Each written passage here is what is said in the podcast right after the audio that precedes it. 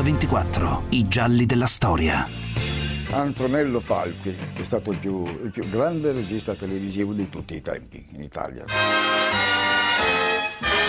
Antonello era un grande regista della televisione ci sentivamo aristocratici perché effettivamente c'era tutto un altro livello, soprattutto nelle cose di Antonello.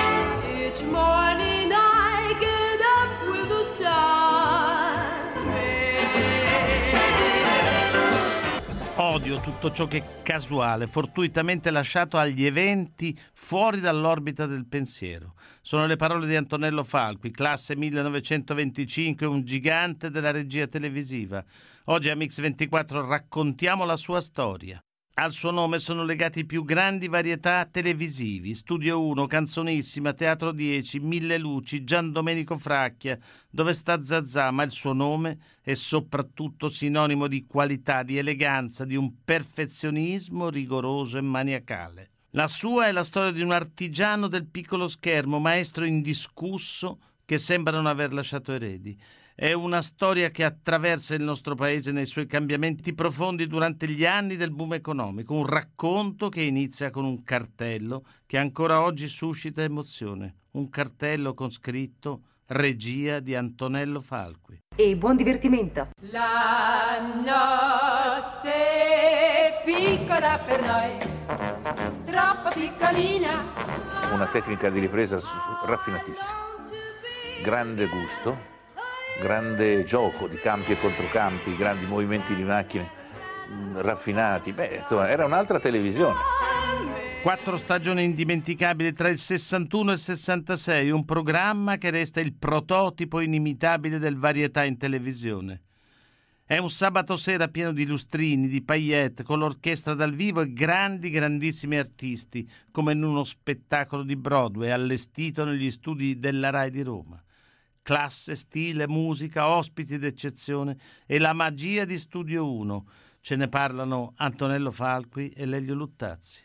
Mi commissionarono uno spettacolo musicale, siccome allora si lavorava nello studio 1, io lo chiamai studio 1 e- ed era uno spettacolo di, di varietà. Non è che avessi un'idea precisa.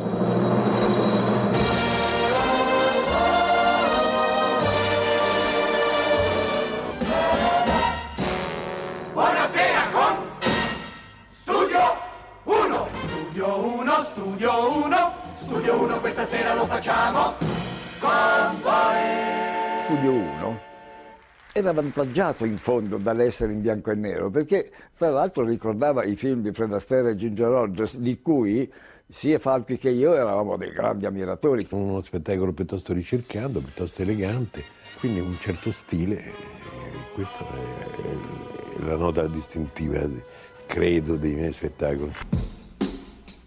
Tassi piaceva molto a mio padre, poi piaceva molto a me, quindi presi un maestro di musica che era però elegante, eh, spiritoso, umoristico e che non aveva l- l- stima del del presentatore. Io avevo una paura da matti e fece di tutto per, per- per fargli cambiare idea.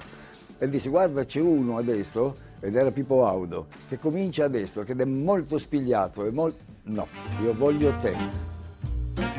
E su quel palcoscenico passano artisti d'eccezione, Paolo Panelli, Walter Chiari, Mina. Ma una delle chiavi del successo di Studio 1 è l'ospite d'onore. Attori, cantanti, comici, sul palcoscenico di Antonello Falqui si esibiscono tutti i nomi più importanti del mondo dello spettacolo.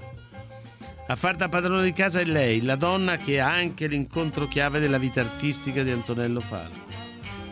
Perfezionista, bravissima, unica e irripetibile, una ragazza di Cremona che inizia come urlatrice e diventa la più grande cantante italiana di tutti i tempi, Anna Maria Mazzini, per tutti Mina.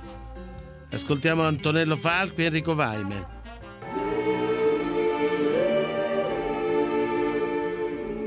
Mina è un personaggio insostituibile, non c'è niente e nessuno come Mina.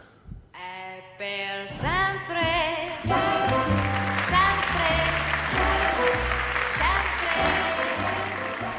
Tanto bella, grande, intonatissima, provava, bastava un- una canzone, bastava farla una volta e lei la, la faceva immediatamente.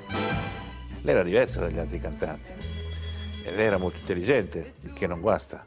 Era- aveva un grandissimo gusto musicale e il suo repertorio è merito suo, quindi era mm, una fortuna avere Mina nella propria scuderia perché era una sicurezza.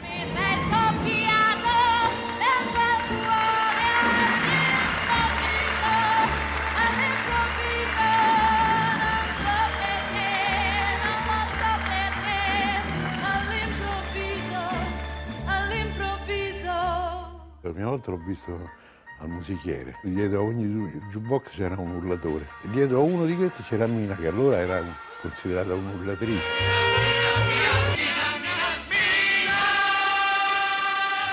Questa sera vi voglio cantare una canzone d'ambiente giapponese.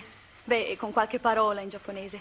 Nella gestione dell'immagine Mina era insuperabile, credo. Pensi che io gli davo dei segnali per terra dove lei doveva andare, ma lei non ha avuto mai niente a che dire. Era mm, piacevole vederli lavorare perché c'era un affiatamento totale. Cominciamo. Attento un po' che ti insegnerò a ballare. E C'era una rubrica che si chiamava L'uomo per me e Mina diceva L'uomo per me di questa settimana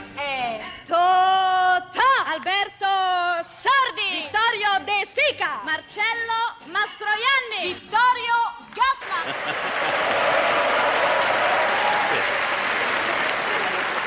Eh, oh. Che fai, la mattina? Che stai? Ah, come? Io sono ospite d'onore, oh! Sei grande, sei grande, sei una fagottata di roba, sei. Io andavo da loro anche un mese prima. Era un perno dello spettacolo. Adriano Celentano Non mi dire, non mi dire di no. Celentano mi piaceva quasi quanto Mina, voglio dire. Dimmi di sì, dimmi di sì. Come si muoveva allora Celentano era uno spettacolo quindi l'ho, l'ho usato molto. Senti, dobbiamo fare una... Di, di, di, di, di. Dico, do- dobbiamo fare una cosa... Di, di, di. Sto dicendo... Ma non ti ricordi che, che, tempi che... Eh? Quello là chi è? Come chi è? Canfora? Quello con i Canfora. baffi? Ehi! Stai lì, va? Mina quando stava con Celentano si divertiva come una pazza, rideva a crepapelle.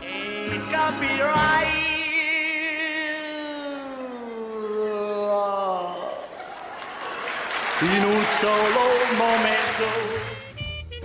È l'Italia del boom, l'Italia della ricchezza improvvisa, con i varietà di Falqui scopre il divismo del piccolo schermo.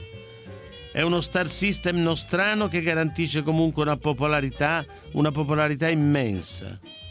Anche nel varietà si tratta però di una televisione pensata, una televisione figlia di un progetto culturale, di un'idea forte di società e dell'uomo. Una televisione al servizio del pubblico, un pubblico da informare, da far crescere, da intrattenere e divertire con buon gusto e con intelligenza. Ascoltiamo ancora Antonello Falco e Giovanni Salvi, vice direttore generale della RAI dall'89 al 94. Eravamo tutti convinti che ci fosse una ragione di divertire la gente senza mai strafare. Come io arrivai, capì che stavamo cambiando epoca.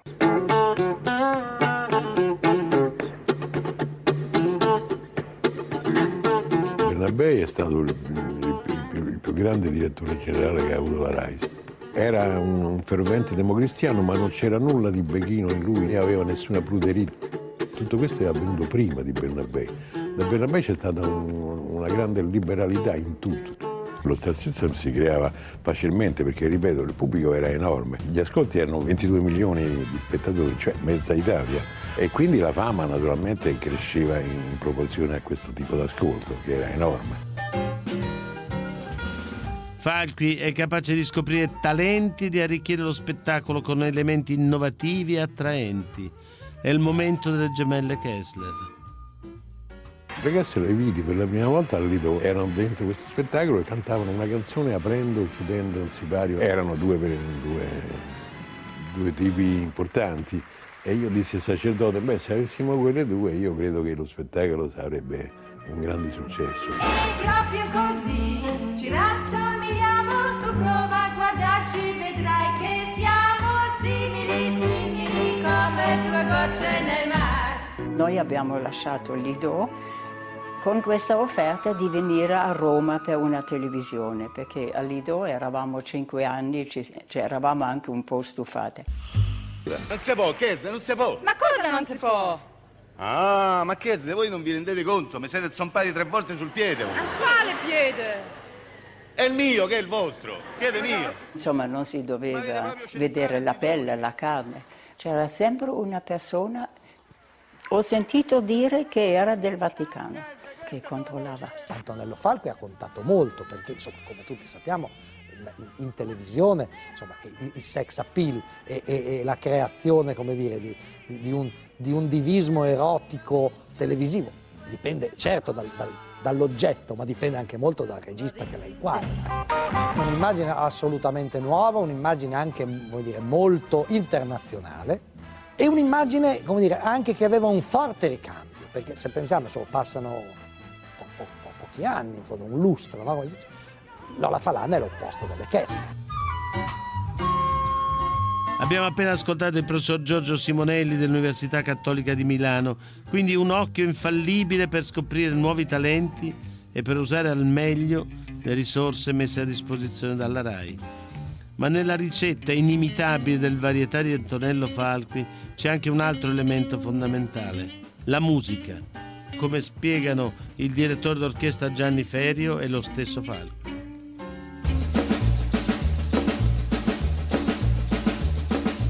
Il sabato sera è diventato storico, il sabato sera musicale. Dico la verità che era un punto di forza per la RAI questo spettacolo. Durante eh, Studio 1 si, si facevano degli piccoli shorts con il quartetto Cita dove facevano delle piccole parodie di film.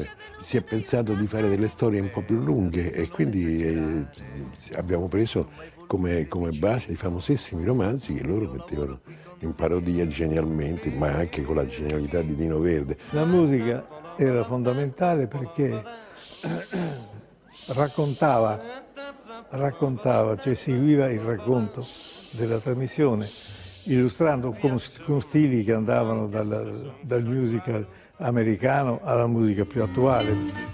Dal dicembre del 57 al maggio del 60 Falqui dirige 90 puntate del Musichiere, una trasmissione che fa entrare la televisione nelle case degli italiani e li abitua allo spettacolo leggero. Ascoltiamo ancora Falqui e il professor Giorgio Simonelli. Il musichiere! Allora il musichiere era seguito da, da un sacco di gente, era un gioco, un quiz musicale. Il successo del musichiere credo che sia dovuto soprattutto a Mario Riva. Mario Riva era un fenomenale presentatore, un improvvisatore. Tutte le classi sociali poi no, si occupavano di canzonette, eh, diventavano l'oggetto delle trasmissioni più popolari, il musichiere oppure canzonissima, che era una gara vera e propria tra cantanti. E Canzonissima è una vera e propria gara tra cantanti che appassiona l'Italia come raccontano Giovanni Salvi, Enrico Vaime e il maestro Gianni Ferio. Pensai ad Antonello Falqui per farne un'edizione elegante con dei personaggi che non l'avessero mai fatta e gli detti canzonissima. La sigla del 1968, che è rimasta nel- nella storia della televisione, non solo italiana, era cantata da tutti i cantanti italiani viventi in quel momento. Tutti. I cantanti erano spaventati dall'autorità, insomma, erano eh, tutti lì zitti, buoni. Quando c'era per esempio l'orchestra che suonava, lui aveva vicino il tecnico che aveva la partitura mia in mano e lui chiedeva che strumenti suonano per staccare sullo strumento giusto. Per cui seguiva la partitura con le telecamere, cosa che poi è successa sì qualche altra volta ma raramente. Con lui sempre. Ma qual è la storia di Antonello Falqui, figlio di un critico letterario iscritto a giurisprudenza, Antonello Falqui capisce subito che la sua passione non è il diritto ma lo spettacolo. Dopo essere passato per il centro sperimentale diventa l'aiuto regista di Anton Giulio Maiano, di Camillo Mastrocinque e di Mario Soldati. Approdato al documentario è tra i primi a realizzare i programmi sperimentali per una RAI che ancora sta nascendo. Dopo arrivi e partenze, un programma di grande successo, il trionfo arriva con il musichiere di Garinei Giovannini. Comincia a fermarsi il metodo Falqui, un senso straordinario dello spettacolo e la ricerca dell'eccellenza. Ma la televisione soprattutto è un gioco di squadra e allora, alla base di questo successo, c'è anche un team di fidati collaboratori come Enrico Vaime, Gianni Ferio, Maurizio Costanzo e Loretta Goggi. Non dava gran confidenza a molti, aveva i suoi referenti, ma era molto ascoltato dal, e dal personale di studio e da tutti quanti partecipavano alla trasmissione. Ore e ore di riunioni, o qui o nel mio studio, di domenica pomeriggio soprattutto, dalle 2 a, ad libitum. Era un continuo parlare, un continuo proporre, un, un continuo suggerire. Eravamo per contratto costretti a stare in studio. Antonello, inteso come Falqui, delle volte faceva tutto il pomeriggio per fare tre minuti di balletto. eh?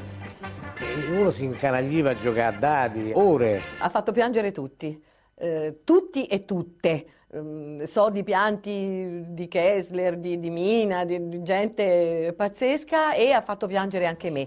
Lui faceva ore, ore con la panoramica dei primi piani uno per uno a beccare se tutti quanti sapevano il playback bene prima di girare. Come sbagliava uno, tutto capo, quindi tutti in fila fa sto pezzo fino a che non veniva bene il playback e poi si girava. Un team irripetibile per lo spettacolo che hanno lasciato il segno nella storia della televisione non solo italiana. Sabato 16 marzo del 74 sul canale nazionale va in onda Mille Luci. Protagoniste Mina e Raffaella Carrà. È l'ultimo grande spettacolo firmato da Antonello Falco in bianco e nero. Ancora una volta è un successo, un successo clamoroso, è un programma di indimenticabile. Ancora Giovanni Salvi, Antonello Falco e Gianni Ferio. If we try, we'll get by, so. Un giorno di luglio, in un caldo pazzesco, alle tre del pomeriggio, io ero ancora in ufficio. Squilla il mio telefono diretto ed era Mina. E io ho detto, scusa Mina, che vuoi? Senti, io ti propongo uno spettacolo, però mi assicuri Antonello Falqui. E lui è venuto con l'aria un po' brucia, ma mi devi dire che vuole, mi devi dire che vuole. Vuol fare uno spettacolo con Raffaella Carrà. La risposta sua è, e che c'è fuori? Io mi trovai praticamente di fronte a un fatto compiuto. Facciamo questo, questo Mille Luci, perché Mille Luci è secondo me lo spettacolo, uno degli spettacoli forse da un punto di vista così di, di compilazione di spettacolo, di fattura di spettacolo, forse è, è uno dei migliori, se non il migliore che, che- che ho fatto. La Carrà ha, ha dimostrato un- una grande volontà e una grande bravura. In Mille Luci andò quasi alla pari come gradimento con Mina, che non era semplice allora, Mina era una star. E però la Carrà era un cavallo da battaglia.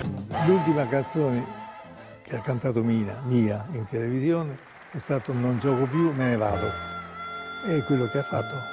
Una sera, finita la trasmissione, era qui da me, è partita, perché partiva tardi eh, allora, per andare a Milano, è partita verso mezzanotte, quando è arrivata alle 4, 4 e mezza della mattina, mi ha telefonato e mi ha detto ciao, tutto bene, grazie, grazie di tutto, non avevo capito, è stata l'ultima telefonata che mi ha fatto. Non ci siamo più sentiti per vent'anni.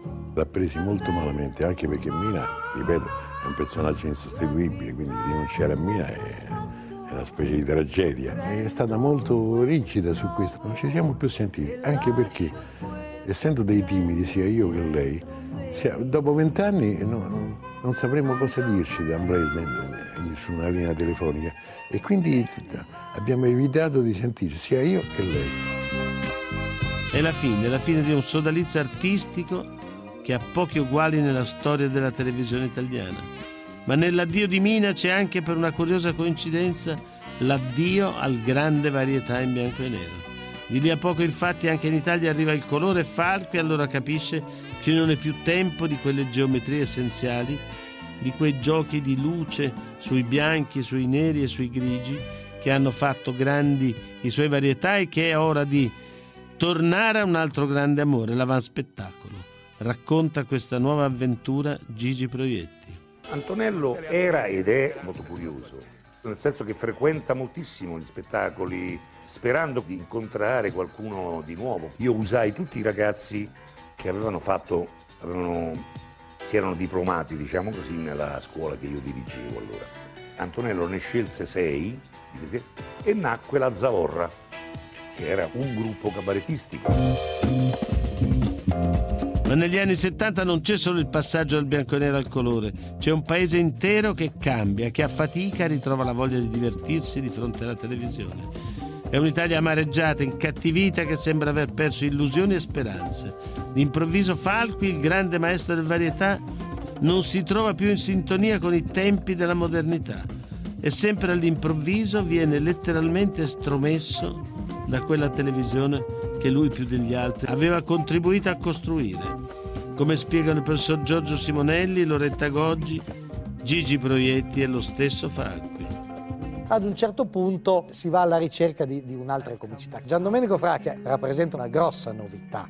Chiaro, è una comicità aggressiva, pessimista, sbatte in faccia i tuoi problemi, la tua identità, eh, le tue frustrazioni. Credo che eh, col passare del tempo eh, anche il tipo di comicità sia cambiata, sono usciti fuori questi spettacoli di Trapani dove eh, la comicità era messa dentro senza nessun nesso logico, mentre Antonello lui cercava un'atmosfera e un ritmo che era per chi si sedeva comodamente in poltrona a guardare la tv. Quindi praticamente Falqui si accostava ad, un, ad una teatralità di grosso spessore, diciamo. Eh, succede che sono cambiati i tempi di fruizione della televisione, qui si comincia a chiedersi ma il pubblico che tempo vuole, cosa fa davanti alla televisione? Perché è cambiata in molto peggio. Oggi non se lo sognerebbero più uno spettacolo come, que- come quelli. Quando fanno dei, dei, dire, delle repliche sembra un'altra televisione, sembra un'altra cosa. Non sembra la RAI, capito? Voglio dire, quindi è cambiata totalmente.